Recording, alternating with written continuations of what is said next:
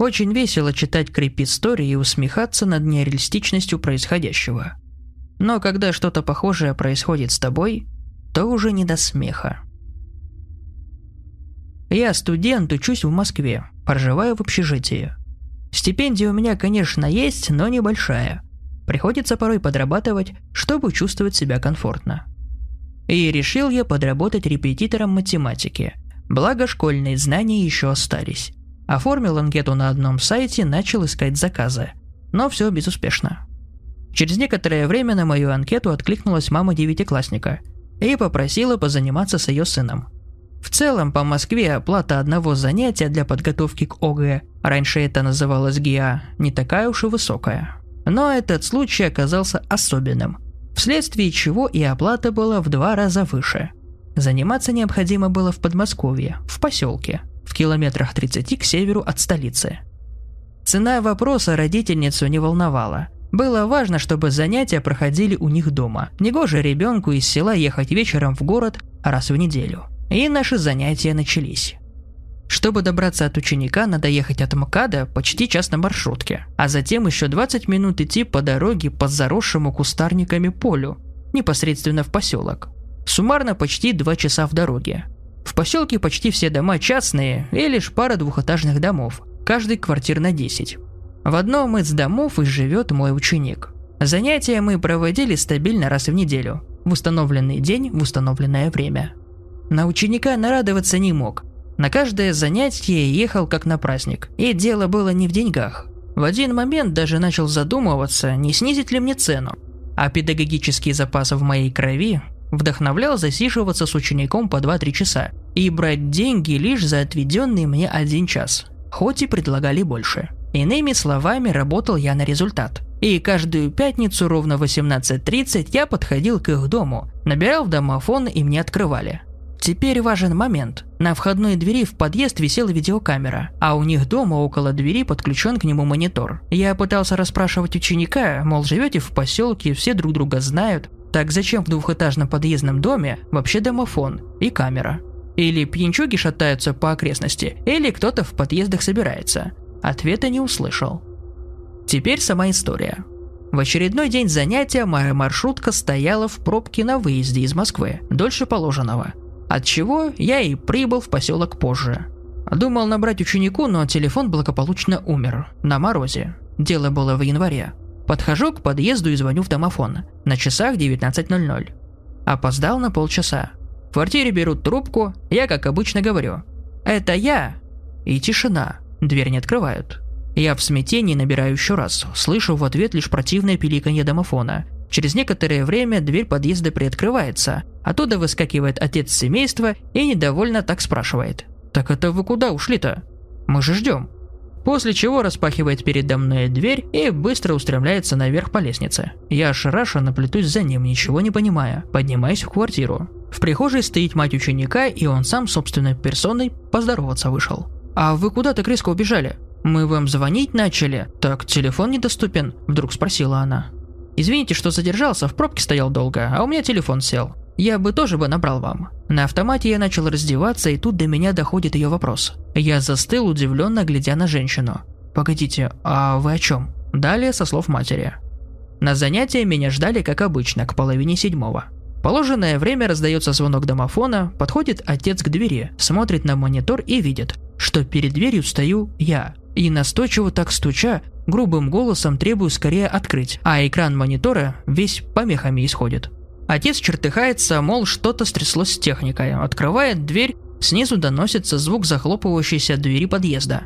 Проходит целая минута, но в квартиру никто не заходит. Хотя дверь не заперта. Ручку дерни, и она откроется. Ученик, недоумевая, уже из комнаты выглядывает, мол, а куда репетитор подевался? И тут стук в дверь. Отец открывает, а там никого, только резкий сквозняк в лицо. В общем, сначала решили, что это сбой камеры – и надо вызвать мастера. Мол, камера шалит, вот и показала запись недельной давности, когда я в прошлую пятницу приходил в положенное время в 18.30. Но отец сразу усомнился, мол, камера должна показывать в режиме онлайн, а не то, что в архиве. Да, я не помню, чтобы неделю назад или две или когда-то либо еще вероломно ломился и требовал впустить. На мой вопрос, кто тогда вошел в подъезд и кому вы открыли, никто внятно не ответил, и тему свернули. Но напряжение в воздухе оставалось. Перед занятием родители забрали ученика на кухню и минут 15 что-то обсуждали за закрытыми дверьми. Начали мы занятия и сразу стало как-то некомфортно. Родители ученика косо на меня поглядывали, отдали деньги за занятия и, как обычно, разбрелись по работам в ночную смену. В квартире остались только мы вдвоем. Сидим в гостиной, занимаемся. Я сижу спиной к коридору и входной двери. Ученик боком.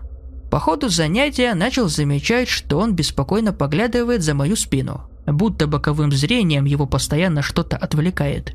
Я не придал этому значению поначалу, но все же обернулся и не увидел за собой никого. Что могло так привлечь его внимание? Продолжили занятия. Решает ученик задание, в квартире гробовая тишина. И тут я всем своим нутром начинаю чувствовать, что что-то за мной стоит и пожирает взглядом. Знаете, я много крепоты прочитал, но никогда не понимал, что это за чувство такое, когда ты ловишь на себе чей-то тяжелый взгляд. Теперь понял и по спине побежали мурашки. И тут внезапно ученик отвлекся от задания и резко бросил взгляд на дверь. Мне стало совсем дурно. «Ты чего там выискиваешь-то?» Взволнованно спрашиваю я школьника, но стараясь сохранять спокойствие. Казалось бы, если девятиклассник не вскакивает с диким воплем «Что это за тварь?», а всего лишь спокойно глядит мне за спину, то очевидно же, что я себе накручиваю.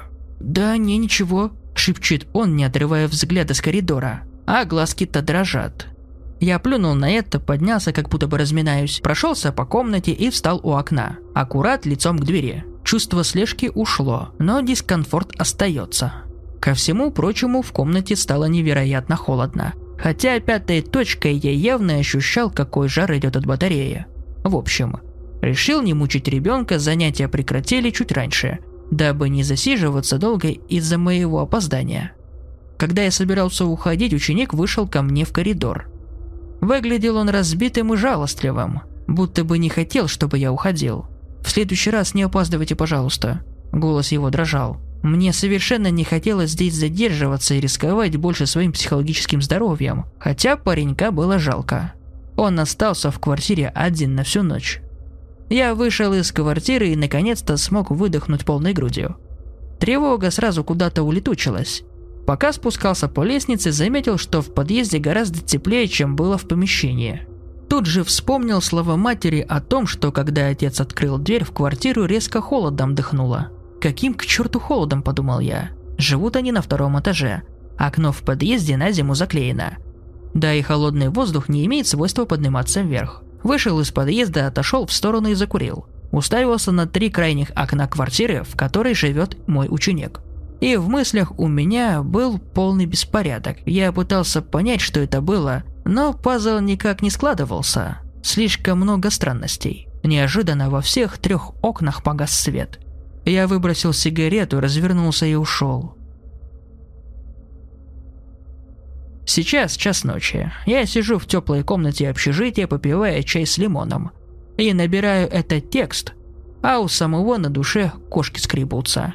Уж не знаю честно, что ворвалось в эту квартиру под видом меня, и что оно творит прямо сейчас. Но, видимо, оно достаточно умно, чтобы воспользоваться моим опозданием и обманом проникнуть в квартиру в моем обличье. Не знаю, Анон, всерьез задумываясь о том, чтобы отказаться от дальнейших занятиях. Оплата, конечно, хороша, но может все-таки ну его –